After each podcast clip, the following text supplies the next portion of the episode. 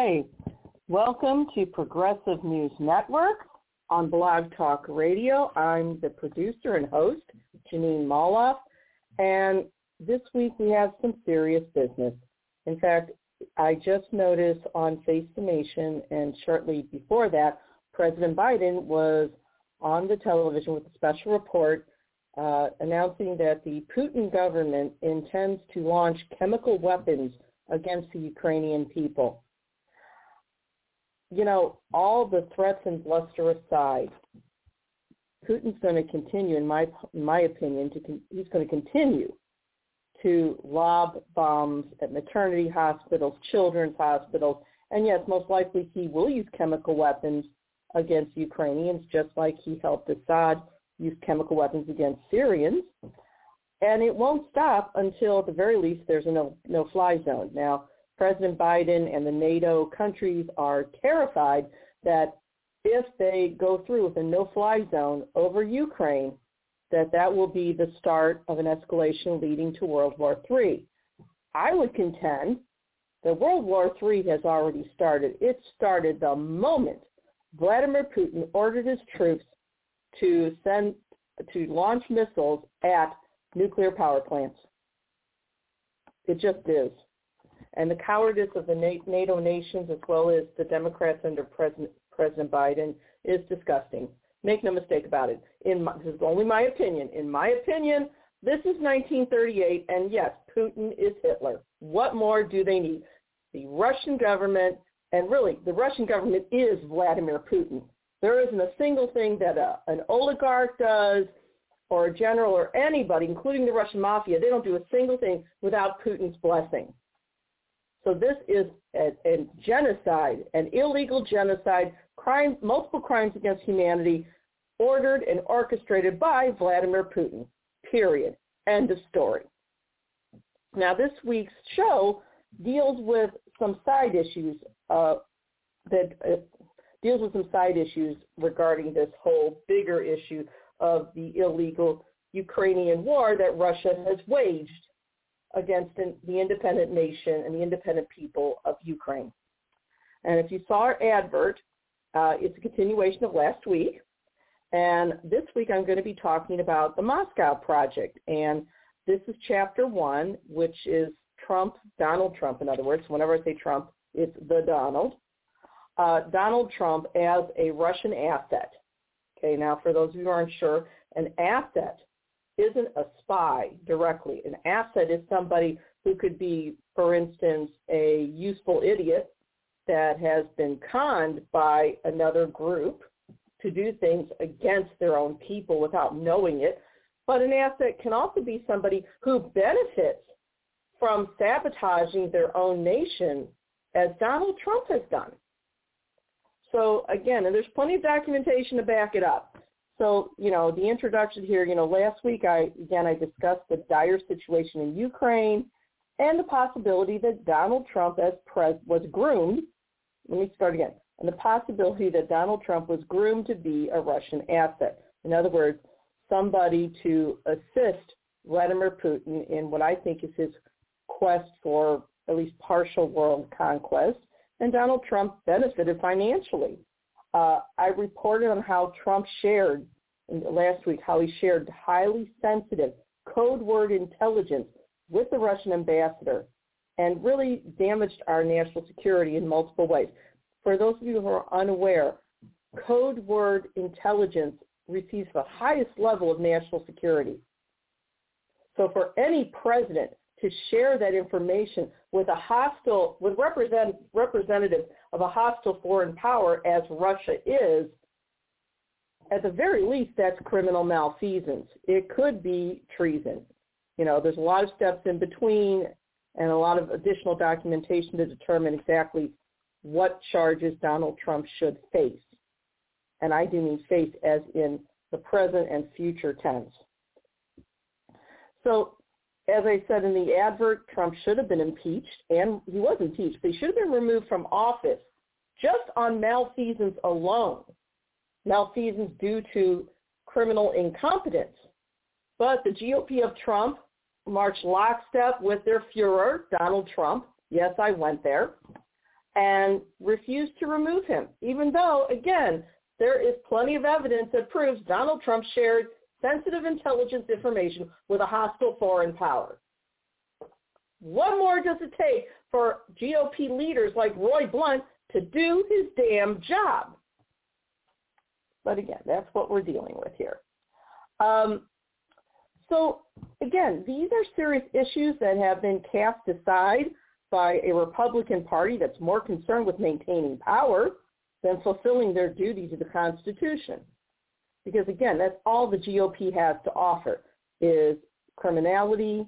They offer um, rabid xenophobia, rabid racism, rabid uh, religious bigotry, rabid misogyny.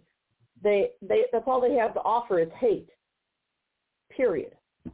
But we'll get into that in another show. So this week, we're doing a deep dive into the report conducted by um, the Center for American Progress, and it's titled the Moscow Report. And again, this report details how Donald Trump was literally feted and groomed to essentially do Putin's bidding.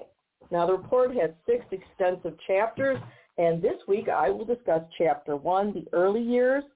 Uh, going back to the 80s, the report clearly shows a systemic attempt, and looks like a successful one, to help an incompetent millionaire win the Oval Office. And then in successive weeks, uh, we will discuss the other chapters unless something else uh, happens in the news cycle that I have to uh, try go to another story, and then we'll come back to the Moscow report. Now, I want to reiterate, this show is not Fox. We are the anti-Fox, and proudly so. So basically, if anybody thinks they're going to call in, and I know we had a previous broadcaster here that welcomed that. When I say I'm going to accept calls, I will announce it at the beginning of the show. I am not taking calls. So if you call in, know that I will recite your telephone number over the air. Because once again, I'm not going to get into a debate with a caller that's going to monopolize time that PNN is paid for. You know, I will tell, you know, Republican and Libertarian uh, operatives and troublemakers, go freeload somewhere else, okay? You're not welcome here. And no, that's not a free speech attack. Free speech, according to the First Amendment, actually deals with the fact that the government may not censor. But as a private entity, yeah, we can decide who we allow on the show and who we don't. Deal with it. All right, so let's get into it. You know, we know that Putin has global ambitions. All right, he just does. And this ties in with, again, the Ukrainian, the war against the Ukrainian people. Um, this is an investigation into, the Moscow report's an investigation into Trump's suspected collusion, yes, with Russia. The report's particularly relevant as the world watches, again, Putin's army illegally invade Ukraine, conduct what can only be called a genocide. They aim at civilian areas, including bombing a maternity hospital and a children's hospital. You know, I, I would tell Vladimir Putin, or I, I think I'm going to start calling him Vlad the Impaler, which is a reference to uh, a demon, the demon known as Dracula. I think I would tell Vlad the Impaler, you know what? It takes a special kind of sniveling coward to bomb a children's hospital. And I'm sure there's a special place in hell, just nice room being reserved in hell for good old Vlad. We can only hope. All right. So once again, Putin's global ambitions and his relationship with Trump, again, with Russian oligarchs acting as proxies for the, for the Kremlin, granted Putin access to sensitive intelligence, like I said, I reported last week, in addition to controlling the U.S. response to Russian aggression. So from the Moscow Project, Chapter 1, this is how Trump was courted and groomed to become a Russian asset. Uh, it comes, this report, the Moscow Project, comes from the Center for American Progress. Uh, and I'm going to read you something about the Moscow Project first. Quote, reading straight from it, quote, the Moscow Project is an initiative of the Center for American Progress Action Fund dedicated to analyzing the facts behind Trump's collusion with Russia and communicating the findings to the public. The Moscow Project team, I'm sorry, the Moscow Project's team employs a multidisciplinary approach towards its work, leveraging a unique combination of experience and expertise gained on Capitol Hill, at the State Department, and in private industry to examine this complex and sprawling series of events stretching back decades. Vladimir Putin is nothing if patient. If not patient, that is. Okay? So the Moscow Project. Chapter 1, it is aptly titled, quote, Bailed Out by Russia. Now you have to think about this. Even people that think Donald Trump is the best thing since sliced bread, by the way, people who think that uh, obviously must enjoy their frontal lobotomies, but it's not true, okay? Take a sip of tea here. So the first chapter, love the headline, bailed out by Russia. Okay? And this is a um, a time period they studied from 1987 to like 2017. No, actually probably closer to 2019. Anyway, it's the present day. So it's a long one. The first grouping is 1987 to 2014, and it covers fact that, okay, excuse me, Donald Trump might not have business in Russia during that time, but Russia had business with Donald Trump. And while Trump was in the White House, he tried to distance himself from this. And, you know, it's like anything with Donald Trump. You know, he he ham-handedly tells lies of omission, all right, where he just leaves out certain key facts. Excuse me, folks. So we know Donald Trump was trying to get a hotel of his in Moscow dating back to 1987. And according to the Moscow report, they quoted, according to his book, The Art of the Deal, which, by the way, Donald Trump didn't actually write. He had a, a ghostwriter. But according to The Art of the Deal, he, quote, he discussed the possibility with the Soviet ambassador Yuri Dubinin. Okay, end quote. Now, that's the beginning, but you have to realize something. The question about Trump's co- collusion with Russia before he entered the presidential race and after, it's, it goes far beyond that. Okay? Um, you have to understand that Russia used many different strategies to involve Donald Trump and to enrich him. Okay? And, you know, Kremlin-linked entities, if you will, acting as proxies for the, for the Kremlin, they invested quite a bit in Trump's properties. And the fact that they did so, that the, the report says that's, quote, not inherently nefarious, end quote. And to a certain degree, it's not. The problem is when you have a somebody aspiring to be the president of the United States, who then becomes president and really owes a sizable chunk of his wealth to Russian entities, Russian oligarchs, which again, nobody can do business in Russia, whether they be oligarch, general, whatever, without Vladimir Putin's express consent. So when you're in business in Russia, you're in business with Vladimir Putin, period. And so when you have a, an American president that owes quite a bit of his fortune to a Russian dictator, yes, now we have a problem, a major sec- national security problem. Because what the question of security professionals, whether you like or dislike Donald Trump, the question that any legitimate security professional must ask themselves is, is this president, in this case Trump, is he compromised? When push comes to shove, will he protect his own fortune over the national security of the United States? And these are very legitimate questions. Okay? And you know, Russia has a unique history too, because after the Soviet Union fell, you had a lot of rich Russians, according to this report, that invested heavily in specifically in real estate in the West, especially here in the United States. Now, the report in the introduction goes on to say, though, when you have a president that's under several investigations for connections to Putin, to the Kremlin, then, quote, and I'm just going to read this, however, quote, in the context of a president under several investigations for its connections to the Kremlin, Russia's outsized role in Trump's reemergence from financial tribulations that nearly destroyed his real estate empire merit additional attention, end quote. And it goes on, quote, according to this report, quote, what emerges is the story of a man indebted to Russia through the oligarchs that Vladimir Putin helped create and now control, end quote. And it's not a hard conclusion to come to. You know, the Trumps themselves have bragged about how, yeah, they got a big influx of money from the Russians.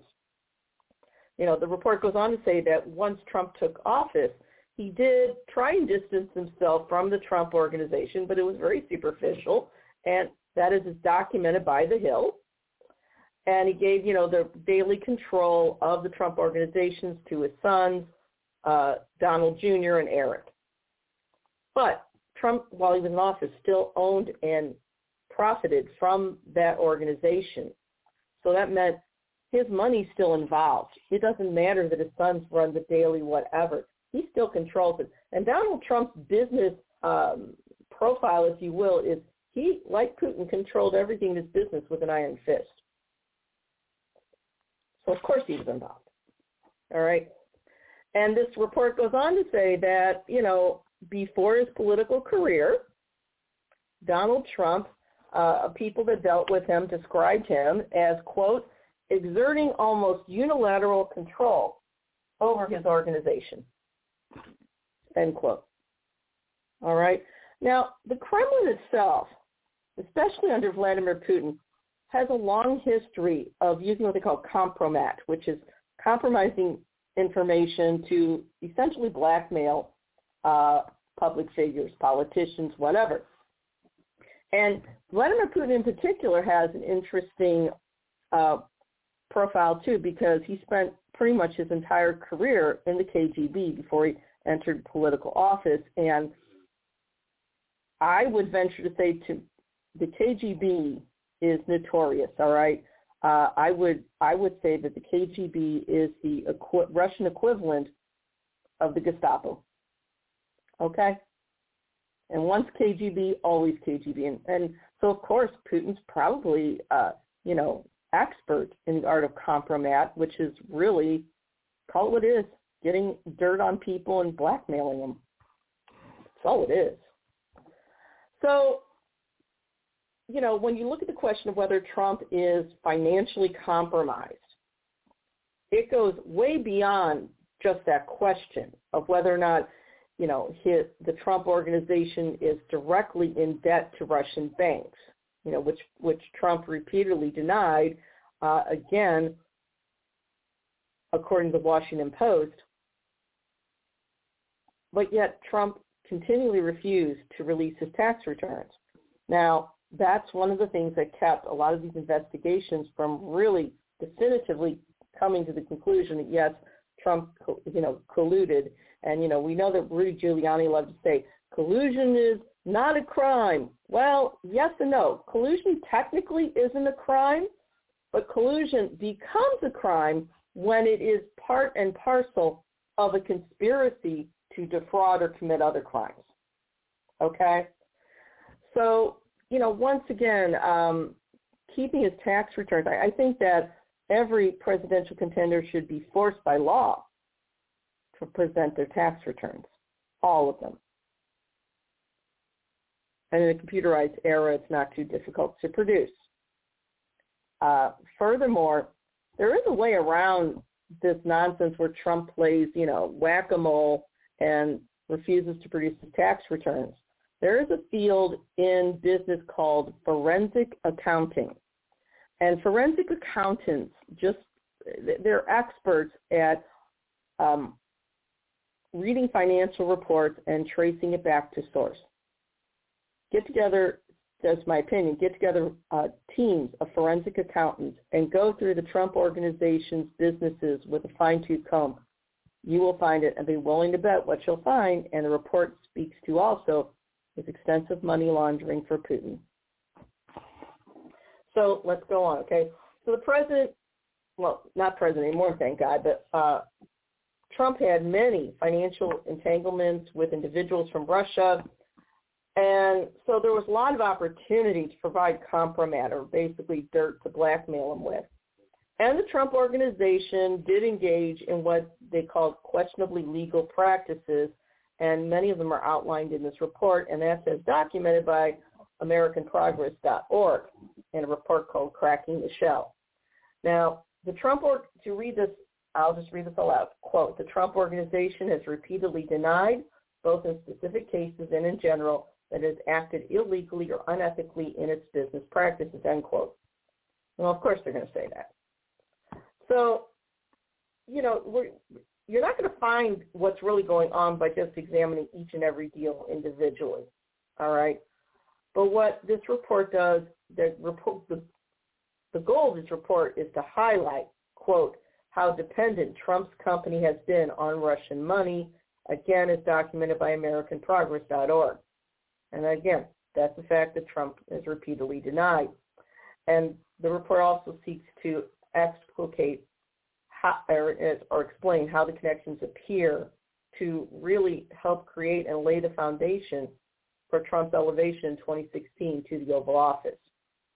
Okay, and these projects range from um, sources to quote directly linked to the Kremlin to potentially corrupt dealings in Azerbaijan and Georgia to the allegations that some of Trump's Russian and Soviet buyers and business partners have used his properties as vehicles for money laundering, all of which could have generated the type of compromising material the Russian government is known to exploit, end quote. Now, the next section of this report, chapter one, is a note to Russian oligarchs. And this really discusses in detail Trump's various business relationships with Russian oligarchs and as proxy, proxies of the Kremlin. Okay, so for those of you that are unsure what a proxy is, a proxy is somebody or some person or organization that acts, they, they're representative of another group or another person. All right, it's a way of disguising, you know, where the source of the negotiation or the money is coming from. And this is really serious. Okay, so again, I'm going to read straight from this quote: "A note on Russian oligarchs." Um, lost my place here, excuse me. Okay, quote, this explains, explains, I'm sorry, let me start again. So this is how Trump's various business relationships with Russian oligarchs are proxies to Kremlin. Let me back up here again. All right, and quote, why use, first of all, why use Russian oligarchs? You know, you got to wonder, why not just have Trump deal directly with the Kremlin? Well, there's a reason for that. Quote, this is because Russian oligarchs, many of whom are former Soviet officials or hold positions of power in former Soviet states where the Russian government still holds significant influence, are widely considered an extension of the Russian state. Okay? Goes on to say, quote, still others are high-ranking executives at Russia's state-owned companies, such as the oil and gas conglomerate Rosneft or Russia's two state run development banks, um, something that's known as B Bank, Dinesh Bank. I can't pronounce it. All right, end quote. So this report basically confirms what some of us already knew about about Putin and the way Russia operates.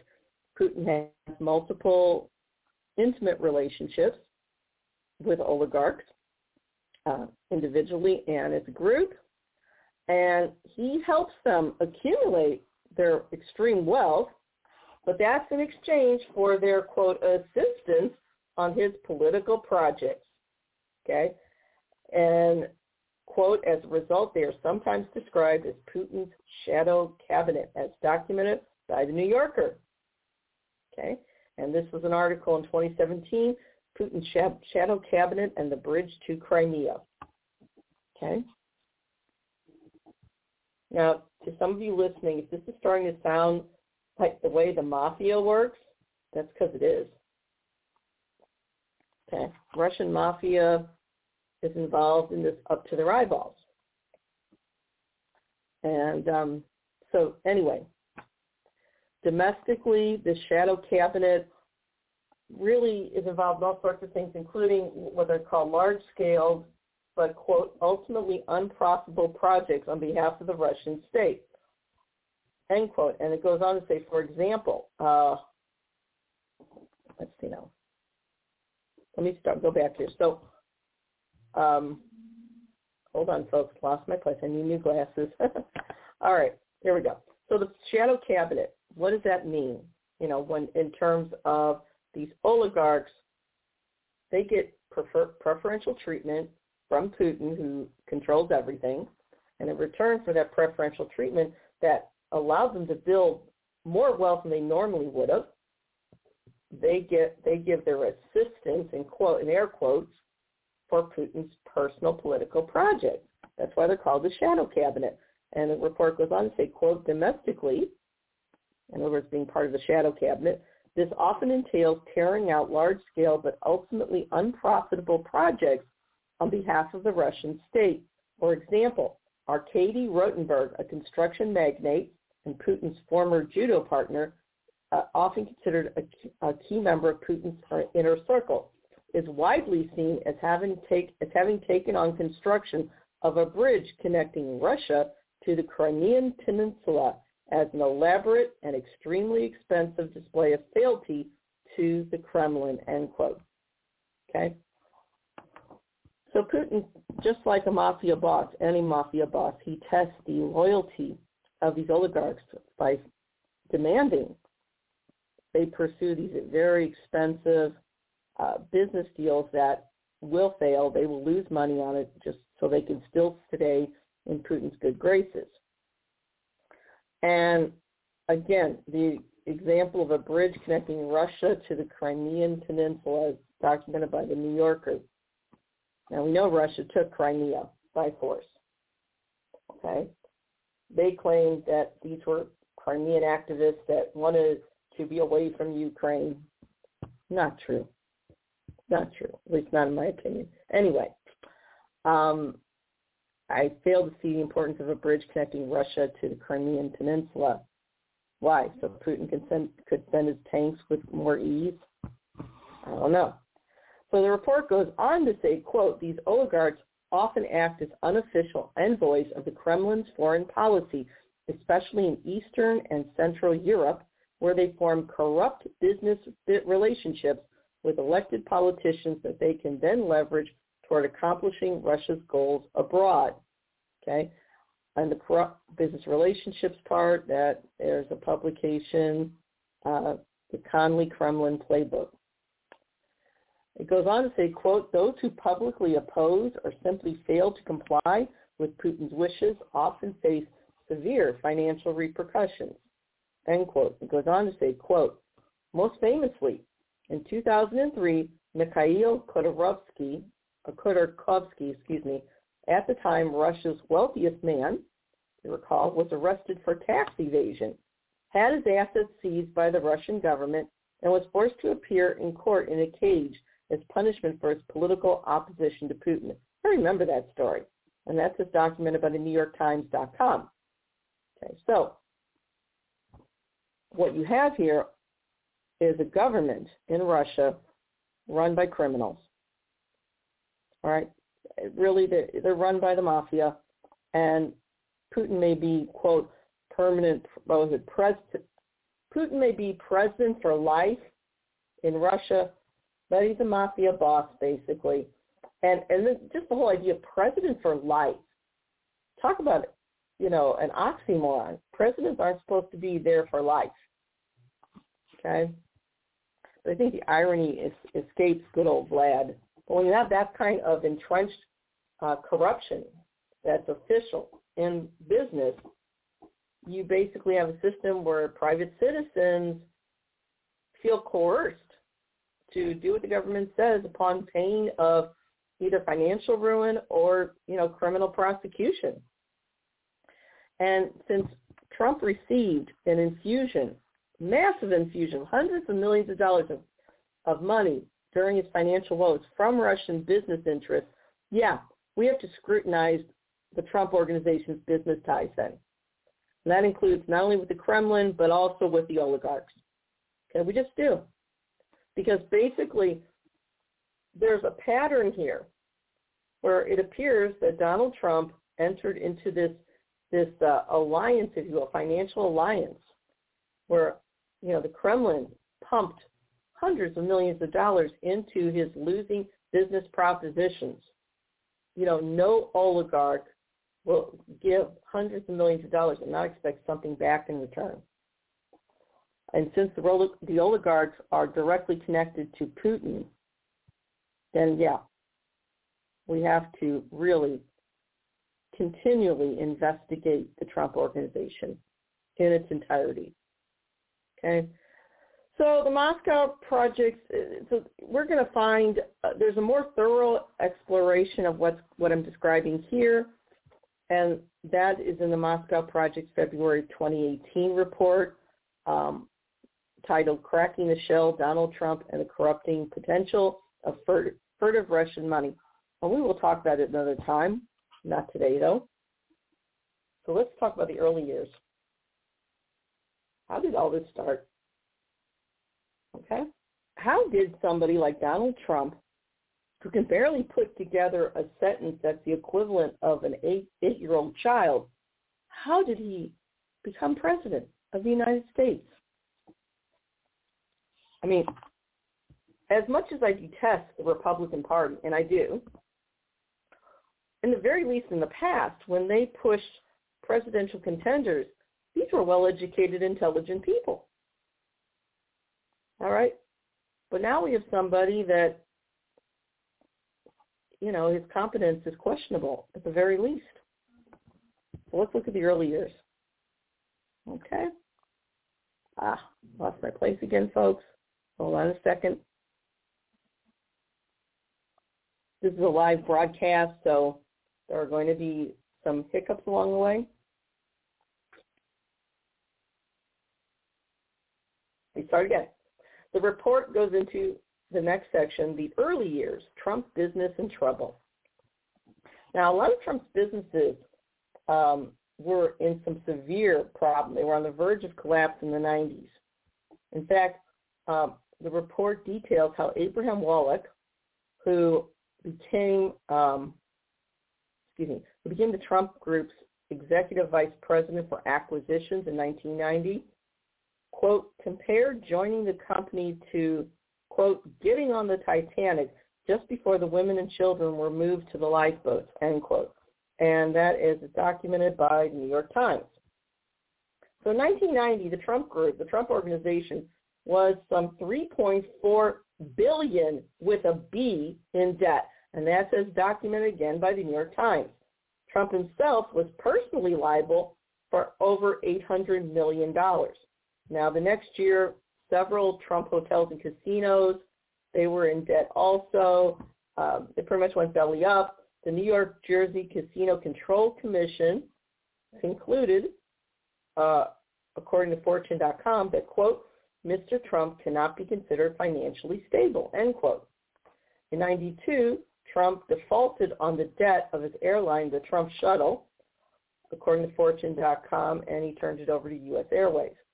Now, Trump himself um, will tell you that his fortunes, if you will, miraculously changed in 1995, and that's as documented again by Fortune.com hardly a bastion of liberal thought. And that's when Trump Hotels and Casino Resorts, and that's the company that, that Trump owned and operated most of the Atlantic City properties as well as elsewhere, they held what's called an initial public offering. Okay? Now that's according to Trump, but that's not exactly true. Trump's um, financial disaster kept going.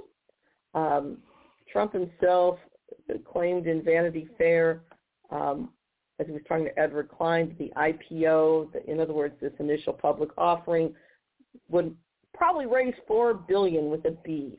You of course, usual Trump's usual bragging. Fact is, it only managed to raise 140 million, and that's according to MarketWatch.com. And they found that according to his tax returns from that year, as reported by the New York Times. And that particular tax return is like the only one of Trump's returns that was revealed to the public. Now, Trump himself uh, said he had a loss of almost 916 million. His businesses kept struggling. Uh, the casinos posted 66 million in losses by um, the end of 96. They had another 42 million of losses in 97. Now, New York Times um, investigating discovered in 2018 that Trump wouldn't have survived wouldn't have survived this period of great loss financially, except he wouldn't have survived financially, but his father, Fred Trump, kept bailing him out. Okay. Um, but not only did Fred Trump loan the Donald millions of dollars, in other words, bailing him out, but, quote, according to this report, quote, also helped to orchestrate massive, likely illegal tax fraud schemes to hide those transactions from authorities, end quote. Now, the safety net disappeared in the late 90s, okay, according to New York Times, and that coincided with when uh, the Donald and his siblings took over the family company in 97, and then finally when his father died in 99. Now, Trump's financial struggles kept going. His flagship companies declared bankruptcy, according to Vanity Fair, in 04 and 09. Trump resigned from his position as head of the board of Trump Entertainment Resorts in 09. Making his financial problems worse was the Wall Street stigma that Trump's business failures brought about. So The Guardian reported uh, that in the 1990s, quote, Wall Street banks, which had previously extended him credit, turned off the tap, end quote. The New York Times reported that bankers even had a phrase that they used when they referred to, um, excuse me, when they referred to Donald Trump's many failures. They called it, quote, the Donald risk, end quote. In 2013, one banker told The Atlantic, quote, if a major institution in New York, whether it was a Chase or a Goldman or a law firm or something, wanted to have a building built, I can give you almost 100% assurance the Donald would not be on the list, end quote. So the report asked them, how in the world, with all these failures, no bank would touch them, how in the world did 15, 15 Trump-branded projects begin and break ground between 98 and 2012? Okay? And again, we still don't know what is all in Trump's full financial picture because he has continually refused to release his tax returns, and that's according to the Wall Street Journal. So again, one of the things you could do is a, a specially trained team of forensic accountants could discover the facts, and I really wish they would get to it. All right? But let's get on further with this. The public record, though, isn't the only source of information. You don't, don't look any further than Russia. Excuse me. Uh, sorry, technical problem here. You don't look any further than Russia, Vladimir Putin, and the oligarchs. So the Russian economy collapsed in 98. You think, okay, well then where'd the money come from, right? Well, well, the Russian economy collapsed in 98, and the average person was suffering. The oligarchs weren't. So the oligarchs in Russia that really credited their fortune to buying up all these formerly held, state-held assets, they wanted to make sure the public didn't know too much about it. So they wanted to stash their money in international real estate, and that's according to NewRepublic.com. And the article is Trump's Russian laundromat, Trump Tower, luxury high rises, dirty money, international crime syndicate. Okay. For those of you who don't know what money laundering is, when you have received money that was money that was credited to illegal gains, you look to buy something that is legal and then it goes through several different washes. In other words, one legal entity you sell, buys it up, and then another one, and another one, and by the end of the process, it's much harder to trace the illegal, the original illegal money to source. Okay, and one of the red flags of, mo- of money laundering operation is when you buy uh, a high-priced asset like a house, condominium, office building, a car, and you buy it with cash. Okay, anybody knows, you know, you buy it with cash, there's really no way to trace it. Okay? And the Trump organization was looking pretty promising for that. Okay? It already had a reputation for what are called lax reporting standards, again, as reported by the New Yorker. So several um, Trump-branded projects, you know, I guess what he was selling was his, his name, from 1998 on, quote, received significant financing from sources with ties to Russia, most notably the Bayrock Group, which is a real estate company headquartered in Trump Tower and founded by the Kazakhstan-born former Soviet official Tevfik Arif, and Deutsche Bank, one of the few major financial institutions to still lend to Trump and which paid 630 million in penalties in 2017 for involvement in a $10 billion Russian money laundering scheme. Now, this is really critically important. Isn't just the Bay, the Bayrock Group, Deutsche Bank. Okay? No other bank would lend to them. So why would Deutsche Bank lend to Donald Trump? And for a long time, when these stories kept breaking, the media kept going, well, I guess Deutsche Bank saw some promise or something. No, that's not it. That's not it at all. Deutsche Bank has very, shall we say, intimate relationships with Vladimir Putin. Okay? So, let's go on here. Again, this is a um, a live broadcast, so we have some hiccups. So Russia really did provide buyers for Trump-branded real estate. And Trump and his his, his uh, grown kids have clearly stated that openly. Now there was a Bloomberg investigation uh, into Trump World Tower, and that broke ground in '98, which said, "quote A third of the units sold on floors 76 through 83 by 2004 involved people or limited liability companies connected to Russia and neighboring states, end quote. Reuters also reported that, quote, at least 63 individuals with Russian passports or addresses have bought at least $98.4 million worth of property in seven Trump-branded luxury towers in southern Florida, end quote. And of course, Donald Trump doesn't care where the money comes from. It's money. Now, there's more. Um, in 2013, there was an article in The Nation about the influx of Russian money in Miami, in Miami, the Miami area, actually. Uh, they noted that Elena Baronov, who is a Russian-American socialite, once described on the cover of a Russian magazine as, quote, the Russian hand of Donald Trump, end quote. And um, she operated a real estate company out of lobby of Trump's International Beach Resort. They cater to Eastern European buyers, which again by itself is not illegal. I'm not saying that it is, not even implying it. But when you start tracing everything back to source, then the picture becomes more clear. Okay? That's why money laundering is the, uh, I'd say, strategy of choice for organized crime. It is harder to prove, but it can be proved. So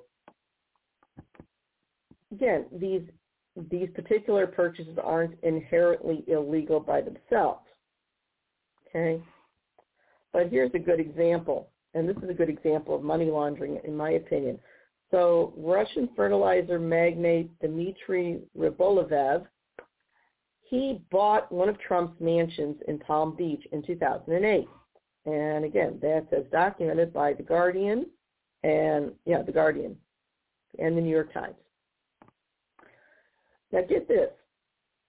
Bill Dimitri paid some 95 million for this mansion in Palm Beach. But that's 53 million more than what Donald Trump paid for it 4 years earlier. So of course the transaction has received some scrutiny from investigators because you know why would you spend 53 million more more more than half of what it costs extra for the same property. It's not a legitimate profit at all. Now, Donald Trump tried to justify the price increase, claiming he had gutted the house and spent 25 million on renovations. Okay, when you do the math here, it still doesn't make sense. And to make matters worse, Trump claimed he spent 25 million on the renovations, right? But there weren't any real apparent alterations. They just weren't. And so when you see this unexplained massive increase in price, that is considered a red flag for money laundering through real estate. And that's documented by the Washington Post in an article titled How Money Laundering Works in Real Estate.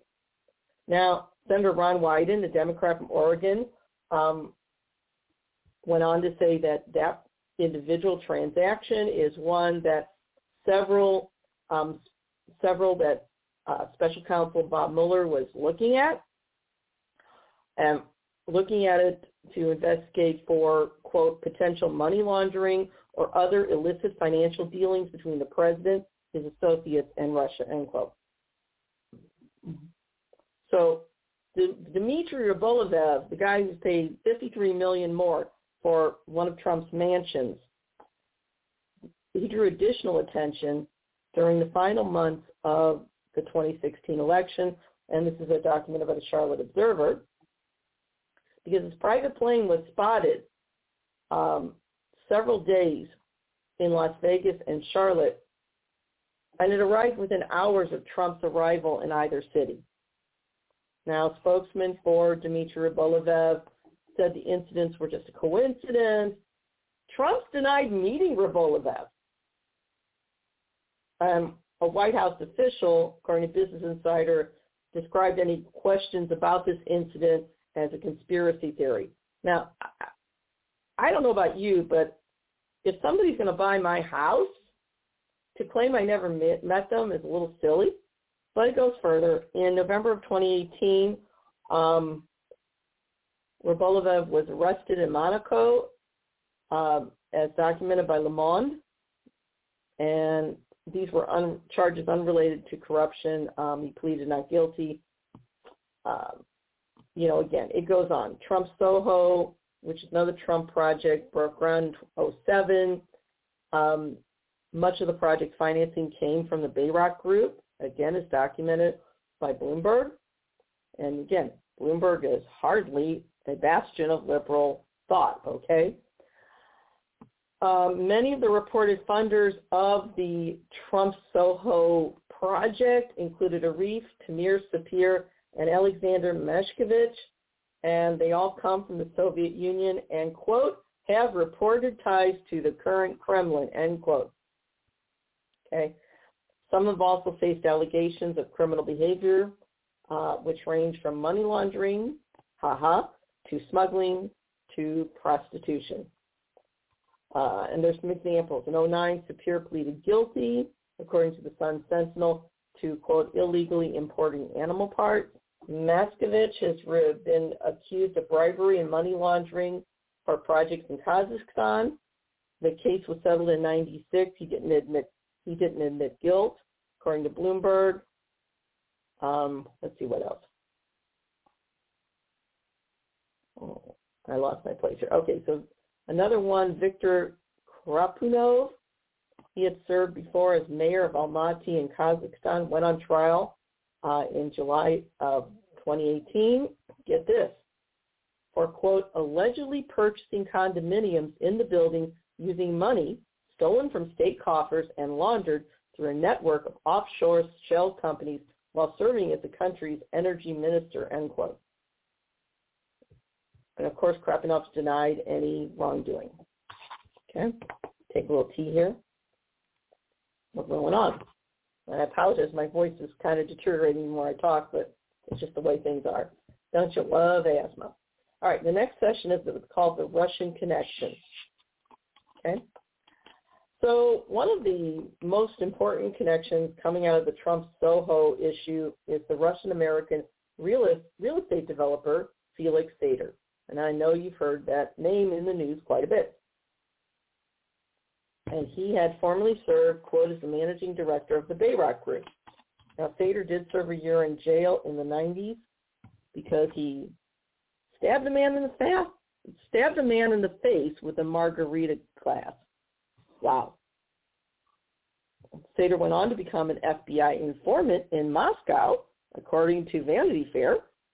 Quote, after pleading guilty to involvement in a 40 million stock fraud scheme orchestrated by the Russian mafia. The records for the conviction have since been sealed, end quote. You know, which again makes them look more guilty. Why would you seal the public records? But think about that again. Felix Sater was formerly the managing director of the Bayrock Group. This is a group that Trump has done a lot of business with. And then he went on to become an FBI informant in Moscow after he pleaded guilty to a 40 million stock fraud scheme. And it was a stock fraud scheme that was orchestrated and planned by the Russian mafia, and the records have been sealed. Okay? Even the Russian mafia answers to Vladimir Putin. Make no mistake about it. Now, Sater, according to this report, joined the Bayrock Group in 01, according to the Washington Post. He did help secure financing for Trump Soho, according to Vanity Fair. Quote, leaning heavily on sources linked to Russia, end quote. Then he left Bayrock in 09, but he kept an office in Trump Tower, according to the Washington Post. And he carried around these business cards that identified him as, quote, a senior advisor to Donald Trump. Okay, let's move on. Sater was also involved in an effort to involve to to uh, I'm sorry. Sater was also involved in an effort to build a Trump Tower in Moscow. This was during the early stages of the 2016 presidential campaign, and that's as documented by CNN. Um, and Sater apparently received a signed letter of intent from the Trump Organization in October of 2015. If that's not a flagrant uh, conflict of interest for someone running for president, I don't know what is. Now, here's the most damning part. This whole thing with Sater. He was quoted as saying, this is about the whole Moscow, uh, the Trump Tower in Moscow that they wanted. You know, Sater got the letter.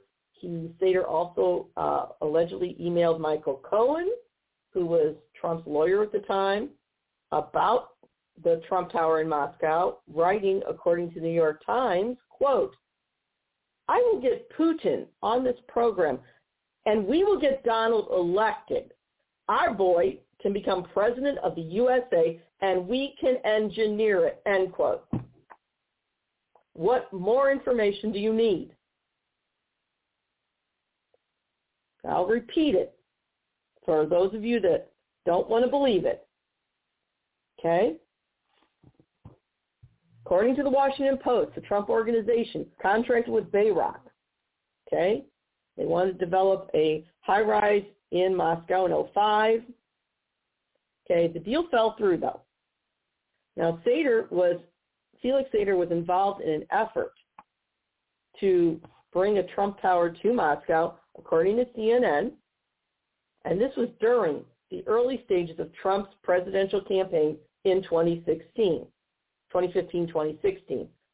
Sater even received a signed letter of intent from the Trump organization in October of 2015. It goes on to say, quote, in November 2015, Sater reportedly emailed Michael Cohen, his longtime friend and the Trump organization's lawyer, about the project, writing, again according to New York Times, quote, I will get Putin on this program and we will get Donald elected. Our boy can become president of the USA and we can engineer it, end quote. Do you really believe that that level of Russian involvement and that level of cash inflow came without strings? You know, if you're stupid enough to believe the Trumps, then I have a bridge in Brooklyn I can sell you really cheap. It comes to comes complete with unicorns and everything. So the deal fell through in July of 16, but Trump went on to become president, unfortunately. But Michael Cohen has allegedly also offered Putin the building, the proposed building's $50 million penthouse, quote, as enticement as part of the negotiation. That's according to BuzzFeed News, end quote. So once again, um, it goes on to say, along with the email to Cohen, um, obviously Sater saw that developing Trump Tower in Moscow was really part of a bigger strategy to ensure Trump's election because it brought money infusion. Um, it goes on to say, quote, Sater was involved in an attempt during the transition. Get this. Quote, Felix Sater was involved in an attempt during the transition, in other words, the presidential transition, to influence the administration's policy on Russia, end quote. Looks like they're already compromised. And this really suggests that the Ukrainian invasion, in my opinion, was a direct attack on a democratically elected government, and the election of Zelensky. Um, let me back up here. So this really suggests the Ukrainian invasion not only was a direct attack on a democratically elected um, leader, Zelensky, but a Democrat, democratically run country, Ukraine, it really suggests that the Trump administration was implicated. Okay? It goes on to say that in January of 2017, both Sater, Felix Sater and Michael Cohen uh, worked with Ukrainian politician Andriy Artemenko and they were supposed to deliver a policy proposal, according to the New York Times, to quote, incoming National Security Advisor Lieutenant General Michael Flynn that would roll back sanctions against Russia. I'm going to repeat that one. This implicates Michael Flynn.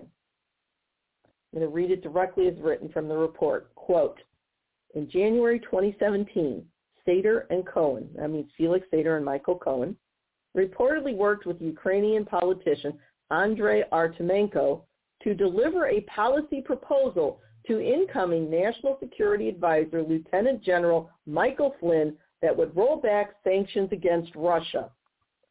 Goes on to say, quote, under the plan, Russia would withdraw its troops from eastern Ukraine while Ukraine would hold a referendum on whether to lease Crimea to Russia. In return, the United States would lift the sanctions it had placed on Russia after the 2014 invasion of Crimea, end quote.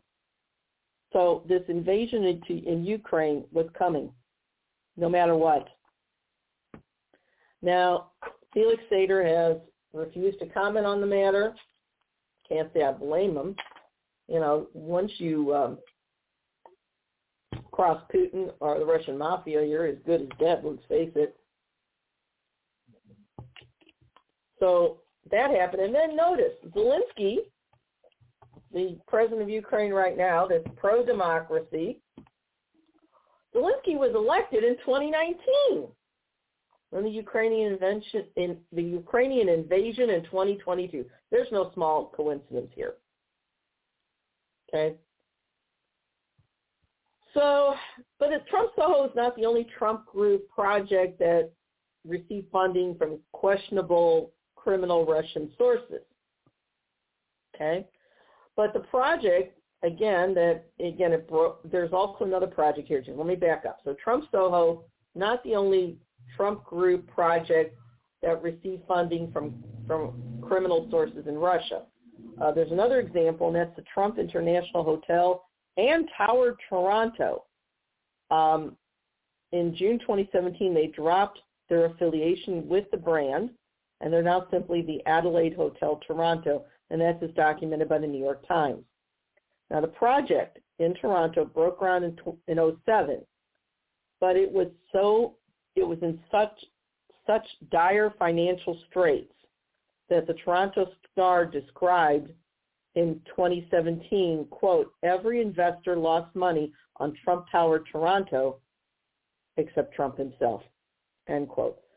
In fact, in 2010, um, goes on to say, uh, after ex- mounting cost and a loss of investment, the building's developer, a man named Alexander Shnaider, quote, received a sudden windfall when a then unknown investor purchased an $850 million stake in Shnaider's steel company, Zaporizhstal.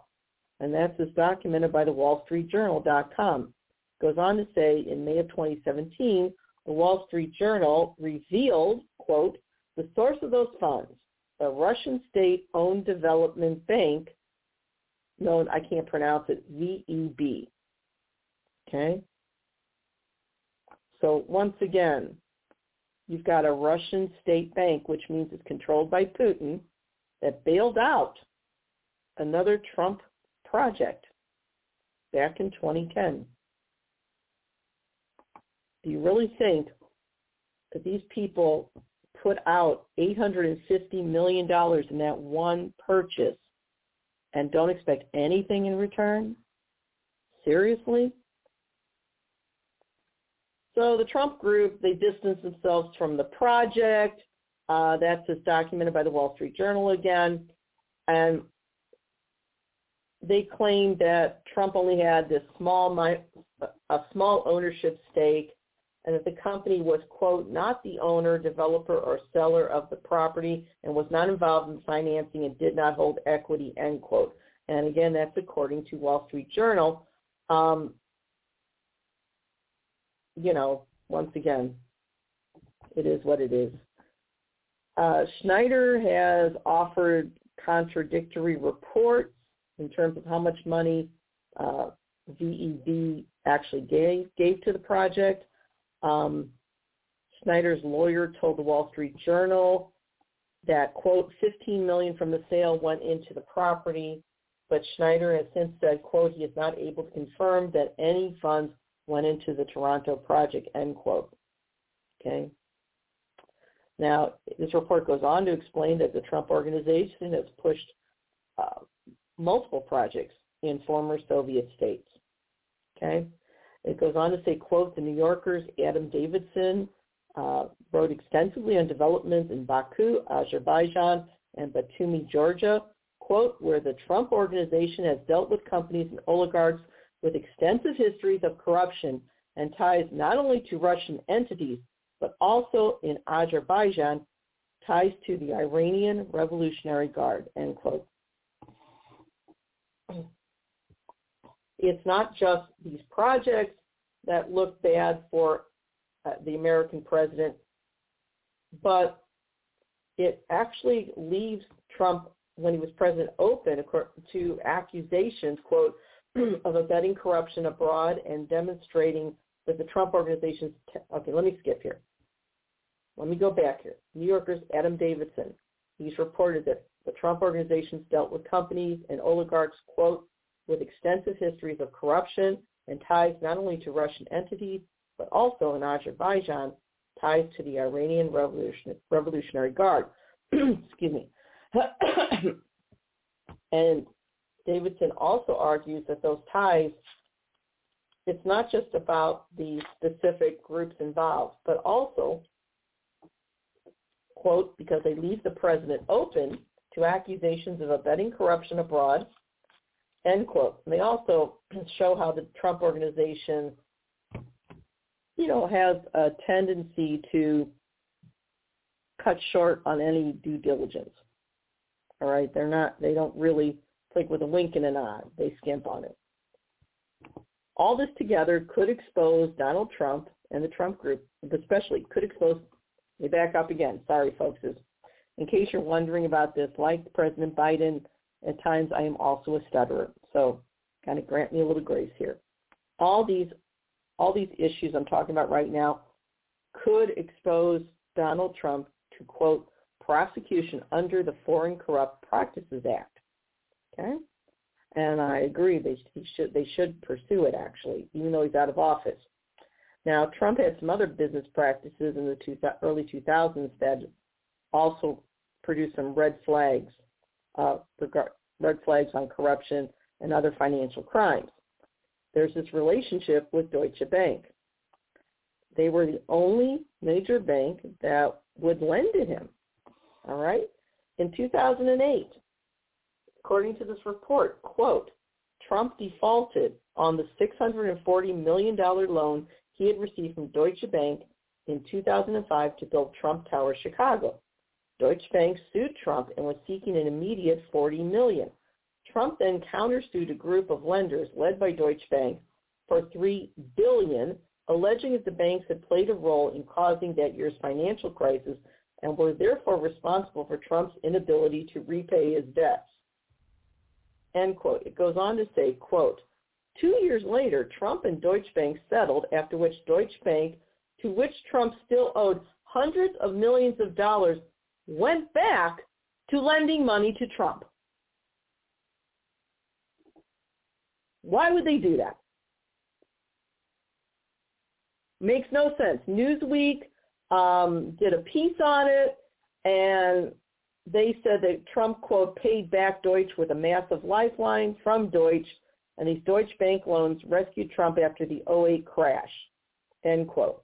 The, the, um, by the time Trump was elected in 2016, get this, he owed Deutsche Bank $300 million. But it gets deeper. You think, okay, Deutsche Bank would sue him again, right? They didn't. Deutsche Bank continued to lend money to the Trump group. Okay? And they did so very quickly, even after that big legal battle. And that battle, that legal battle happened because Trump was either unwilling or unable to repay his debts. And the fact that Deutsche Bank went back to lending him money so quickly after that, it raised some very important suspicions, again, according to The Guardian. It's, it raised suspicions really about the source of the funds. And it also kind of reinforced the idea that Deutsche Bank has ties to Russia, according to the New Yorker. And it gets further. I'll read from the report again. Quote, on January 30th, 2017, the New York State Department of Financial Services fined Deutsche Bank $425 million for violating New York's anti-money laundering statute. The bank admitted to quote, a massive 10 billion, with a B. The bank admitted to a massive 10 billion dollars of Russian. Let me start again. The bank admitted to a massive 10 billion Russian money laundering scheme involving mirror trades, which moved money out of Russia to the West between 2011 and 2015. End quote.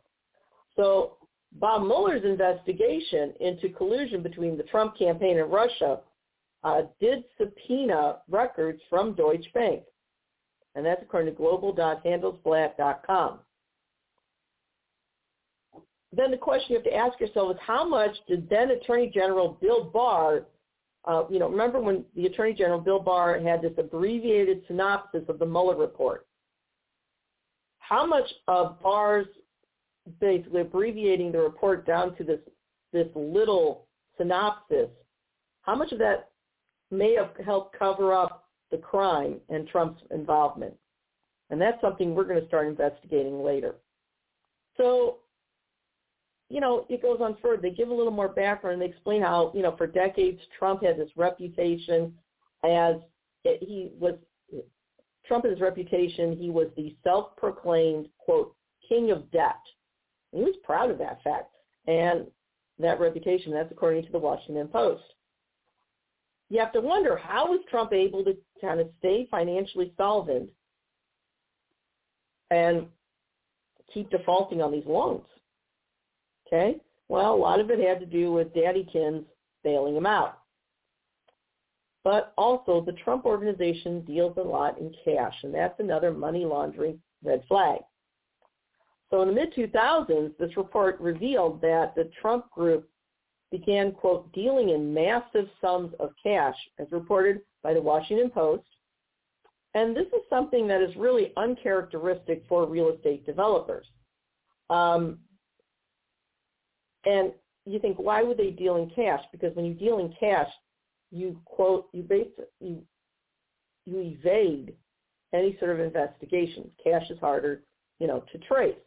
And so according to the report, quote, dealing in cash can not only be, can, quote, dealing in cash can be not only risky but also difficult as raising liquid assets for a company that deals mostly in real estate may require selling off properties and potentially invites corruption by sidestepping due diligence and anti-money laundering requirements that loans and banks introduce. And this is according to the Washington Post banks, when you take out a bank loan, there are certain checks. And one of the checks is to make sure that everything is kosher. Money laundering would be detected by a bank. Now, it goes on to say that when the Trump Soho development was was undergoing, you know, was beginning, um, Eric Trump would, you know, again brag that quote the best property buyers now are Russians who can go around without a mortgage loan from American banks that re- require income checks and they can buy apartments with cash, end quote. Okay? And Trump didn't deny this fact, at least not initially. But then when he began running for president, um, he not only didn't deny it, he actually boasted about how much Russian money was, was going through his projects. And this was in multiple interviews. And his sons did too. In fact, um, Trump Jr. told investors in Moscow, according to USA Today, quote, that, quote, Russians make up a pretty disproportionate cross-section of a lot of our assets, end quote. And Eric Trump told a golf reporter in 2014 that the Trump group was able to expand during the 08 financial crisis because, quote, we don't rely on American banks. We have all the funding we need out of Russia. Okay, why does this matter? Well, here's the deal most real estate developers have a lot of financial ties with multiple banks. They have to. And they have debts. But why is this important? Because according to the report, you know, it, it's important because Trump decided to run for president. And apparently Putin and the Russians wanted him to. And the point the report brings up is this.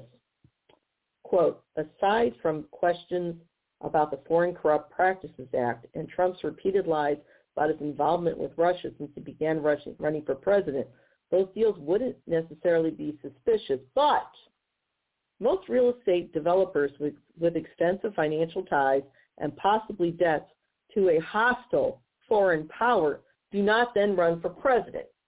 Most presidents do not evince such unprecedented, unprecedented obeisance to a hostile foreign power, and most presidents do not require the appointment of a special counsel to investigate whether the president's campaign conspired with that nation's government, end quote. And this is really the big important thing. Donald Trump could have evaded a lot of these suspicion if he hadn't run for president. But once again, remember, Putin and Russian oligarchs, especially Putin, they wanted Trump to win. That was their boy. And as it turns out, Hillary Clinton was telling the truth. now, I'm not a fan of Hillary Clinton's necessarily. Nothing personal against her. Uh, in fact, when she, you know, made the quip when Bill was running for first time for president that she wasn't going, she wasn't like Tammy Wynette standing by her man baking cookies. I loved her sassiness. Make no mistake about it. My problem with Hillary Clinton is strictly neoliberal fiscal policy, nothing else. If Hillary had run as a true progressive, I would have been fine. But she decided to follow those neoliberal, these neoliberal financial policies, which are no different than the old trickle-down garbage. Okay? And I'm tired of being trickled on. In fact, I'd like to send a, a, a kettle of trickle Vladimir Putin's way. You know what I'm talking about piss. Okay? Anyway, it is what it is. So that was chapter one. And, you know, while Donald Trump and the Trump group can do business with whomever they want, you know, they have a right to do, to do that.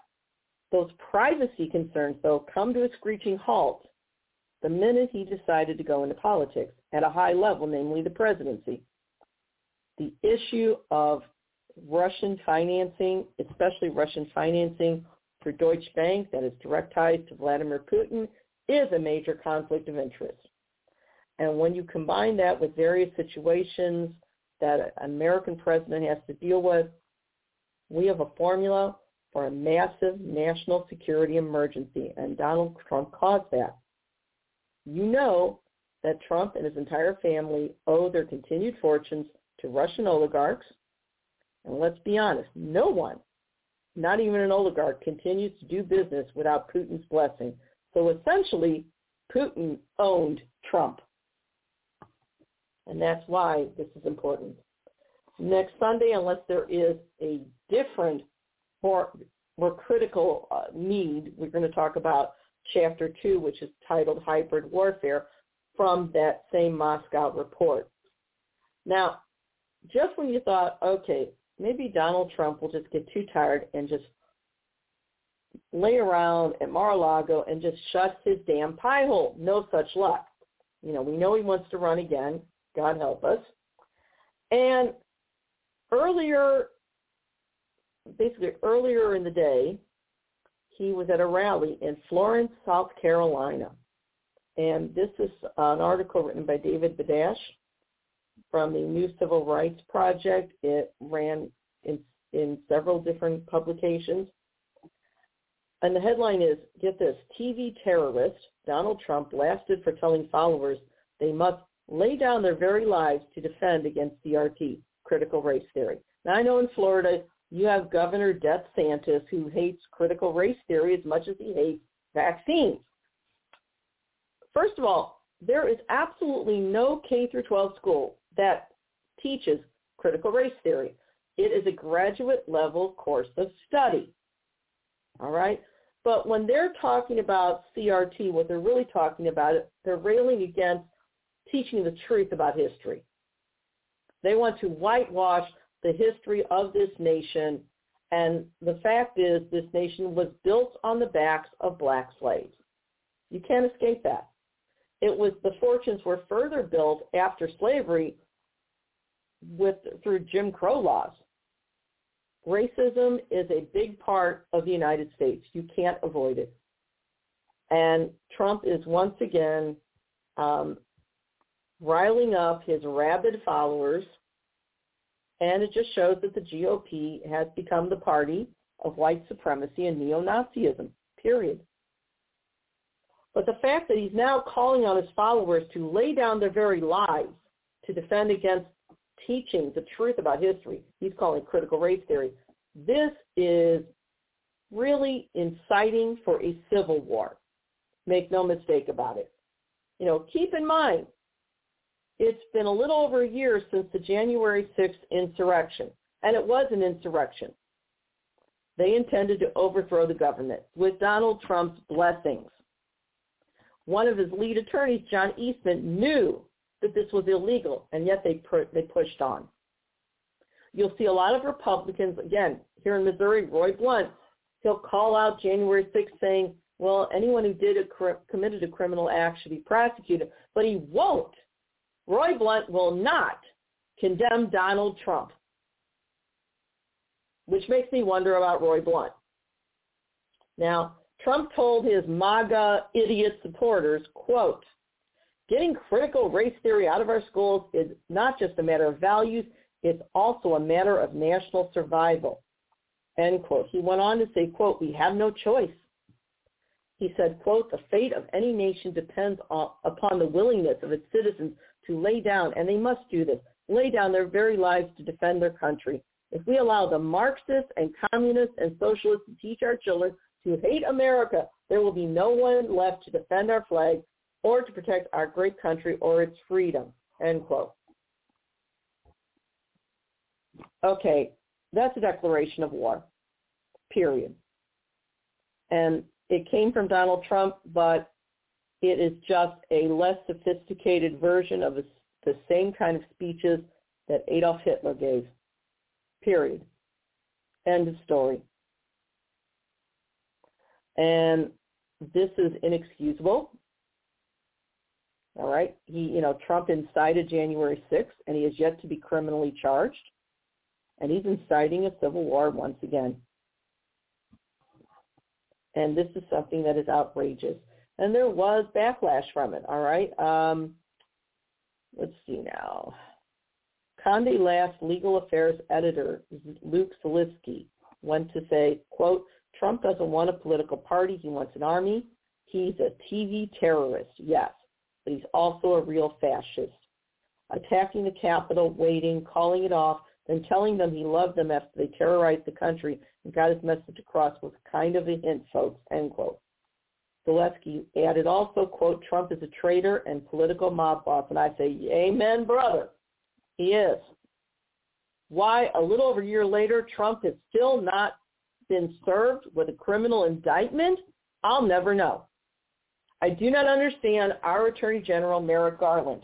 I do not know what he is waiting for.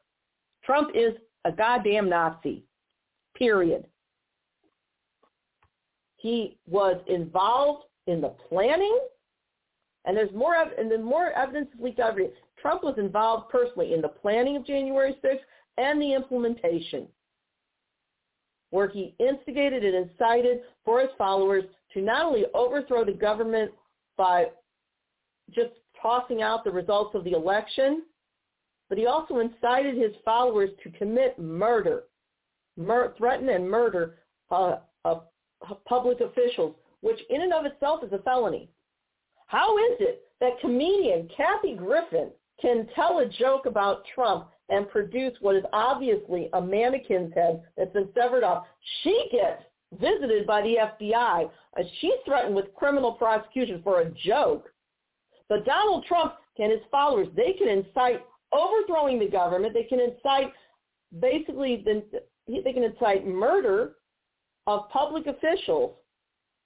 And the little people are being uh, indicted and, and prosecuted and, and um, convicted, but Donald Trump hasn't been. And that's outrageous. Merrick Garland either needs to do his job or President Biden needs to get a different attorney general, somebody who will actually commit to doing the job.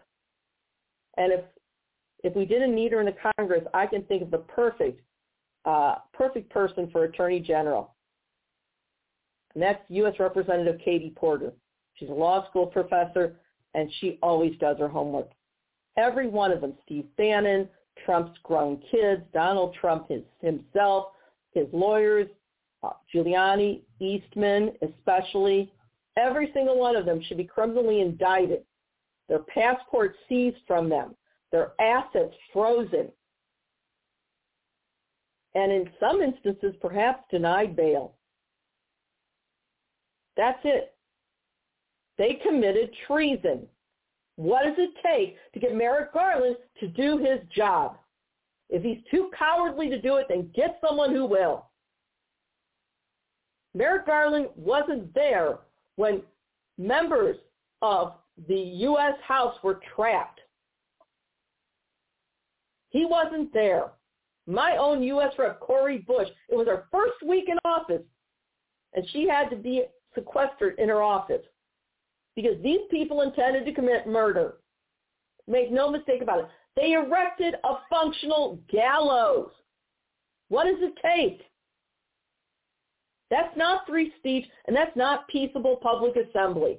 In fact, you can't, and to compare it to Black Lives Matter is a false equivalence. It's not the same thing. These people intended to commit treason. They didn't like the results of the election. Even former Attorney General Bill, Bob Barr, sorry, Bill Barr, who worked under Trump, said there was no election fraud. Biden won. And still this goes on. This is a direct appeal to not only the representatives in Florida, but to President Biden. If Merrick Garland won't do the job, please get somebody more aggressive who will. the not just the foot soldiers, but the top ringleaders, Steve Bannon, John Eastman, his grown kids, every and Trump himself, every single one of them, one, should be served with criminal indictments immediately. Two, their assets should be frozen, all their assets. Three, their passports should be frozen so they can't escape. And a few of them probably should be denied bail. That's it. That's it.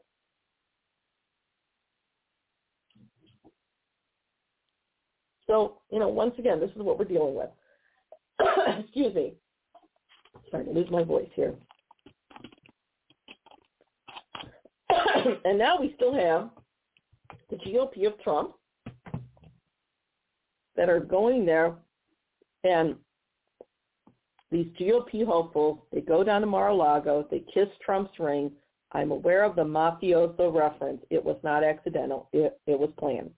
They kiss Trump's ring and they tell him that everything, every piece of verbal excrement that comes out of his demented mouth and his equally demented brain is somehow pure gold. Okay? These are the same GOPers that are going along, and the president, President Biden, is going along with it in refusing to implement a no-fly zone over Ukraine. And I do, just to show that I, I don't just rubber stamp whatever the Democrats do. I disagree with President Biden on this. So this is um, kind of leading into our Jackass of the Week segment. Recently, last week, there was a Zoom call, and some 280 uh, senators and congressmen were involved in a Zoom call with President Zelensky. Now, the U.S. ambassador from Ukraine to the United States explained, please, during the Zoom call, do not take photos, do not post to social media. It may compromise President Zelensky's safety and identify his location. Now, of course, two of them, both Republicans, Republican Senator Daines from Montana, and yes, Florida Senator Marco Rubio decided to break that rule. They took photos, they posted to Twitter. Now, Marco Rubio, who's running for reelection in Florida, his like Democratic opponent will most likely be Val Demings, who condemned this. Um, Rubio claimed that you know he they were they received that in that uh, that direction not to photograph and post social media after the call had begun and after he had already taken photos, which isn't just a lie; it's an incredibly stupid lie. The Russian ambassador was, uh, I'm sorry, the the U.S. ambassador from Ukraine was very clear before everybody got on the call. Period.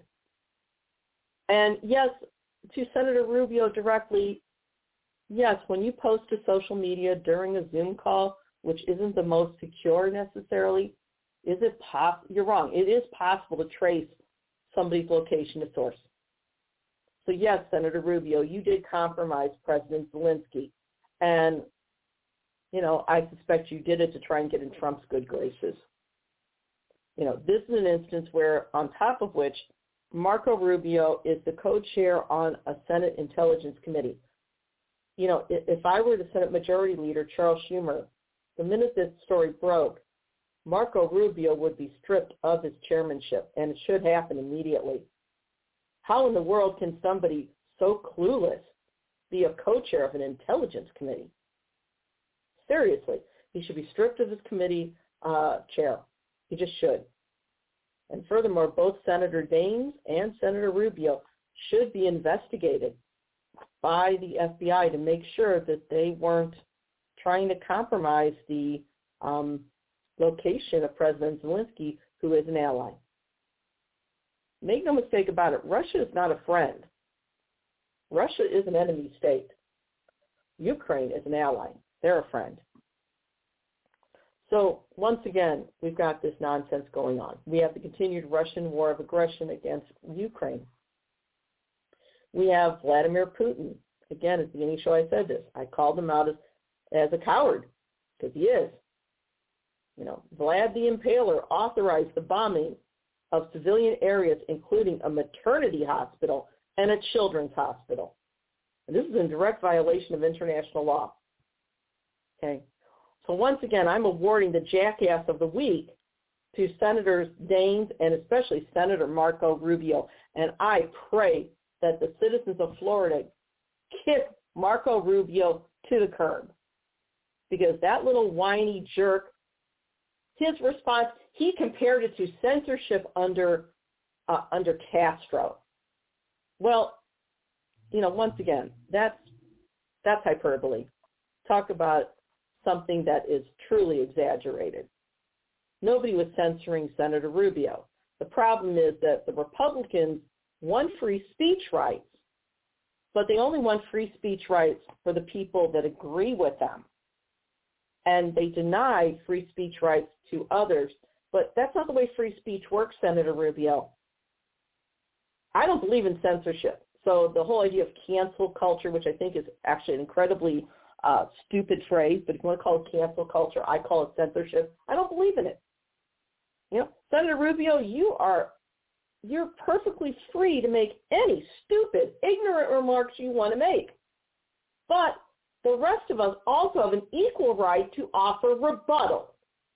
That's not censorship, sir. That's called holding you accountable.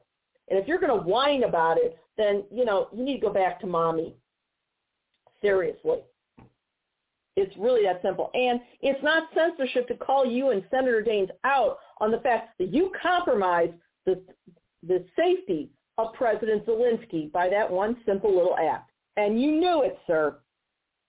Senator Rubio, you knew damn well what you were doing.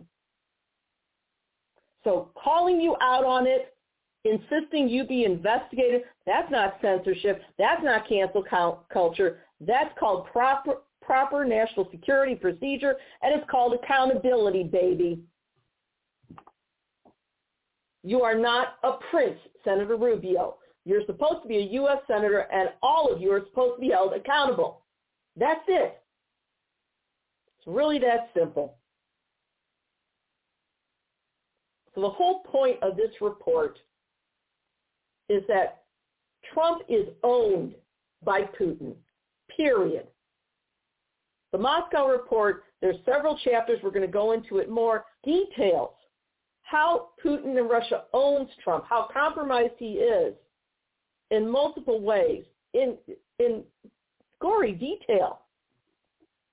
There's no guesswork here. That's why you heard documented by, documented by, because it's all there. We're going to be talking about it more.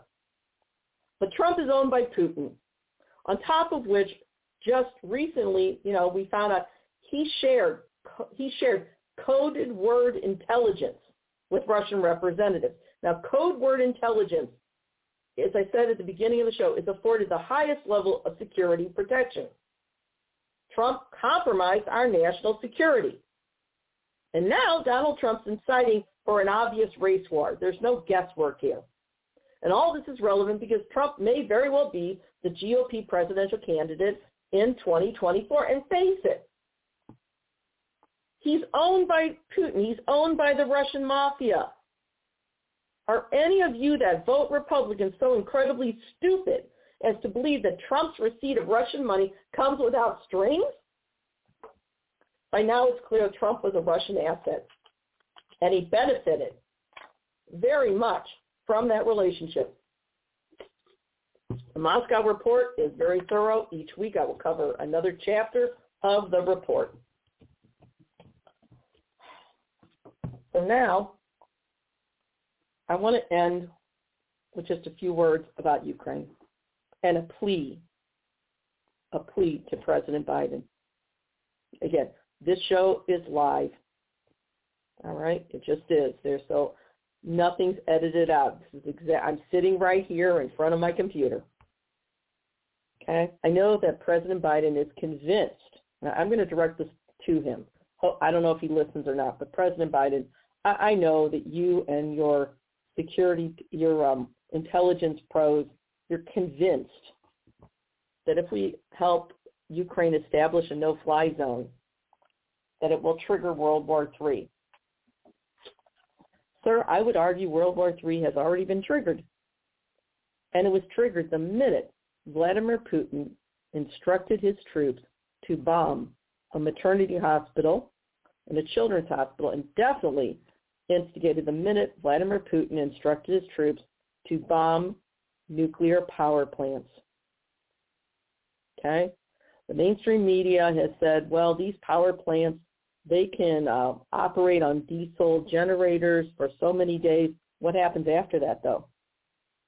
You know, you could have a Fukushima type disaster. And Putin knows it. He knows it too well. The sanctions aren't enough, and the sanctions have enough loopholes in them that you could drive an 18-wheeler truck through. I would say, President Biden, that there's too many big money interests, both in NATO nations and here in the U.S. They're okay with some sanctions, but not all of them because they're trying to sh- basically scurry their money elsewhere. Well, to hell with them. This is 1938, and Vladimir Putin is Hitler. Make no mistake about it. And as an actual Jew who lost family in the Holocaust, I can say that. Mark my words, President Biden, if Ukraine falls, the rest of Europe is next. And I am not a proponent of the domino theory at all. But you don't have to look any further than a map to see the geography. Once Putin acquired Crimea on one end and Belarus on the other, you can see it's like a sphincter, and the only way they can go is west. Go march through the rest of Europe. And then the question is, how long? I mean, do Ukrainian lives mean nothing? I know what a no-fly zone is, sir. It means, yes, there is battle. But sanctions won't stop Putin. And as for peace talks, that's useless. You know, I believe in peace talks, actually. I am not a war hawk. In fact, far from it, sir. And when you have two or more groups and they've fought a bitter, bitter war, but each group, you know, are what I call honest brokers, where they're tired of fighting, then yeah, peace talks can work. The problem is Vladimir Putin is not an honest broker he will see peace talks as time to re-strategize and a distraction. If you notice, there were peace talks, alleged peace talks between Zelensky, Zelensky's representative and Putin sent a representative from the cultural department, which shows he wasn't serious anyway, last weekend. And they were trying to negotiate evacuation routes. And just as they were doing that, Russian troops bombed those same evacuation routes as refugees were trying to escape. And the refugees are predominantly women, children, and elderly. That's all you need to know about Vladimir Putin. Period. He will never be an honest broker. The only thing he understands is force. And if you don't fight him now, it will be much more difficult later. And frankly, if you're worried about nuclear war, and I understand that. Nobody wants that. What is the option?